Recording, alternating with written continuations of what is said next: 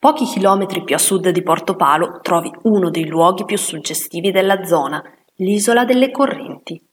La particolarità di quest'isola è che con la bassa marea si trasforma in penisola. L'isola delle correnti prende il suo nome dall'incontro del Mar Ionio e del Mar Mediterraneo, che si uniscono proprio in questo punto.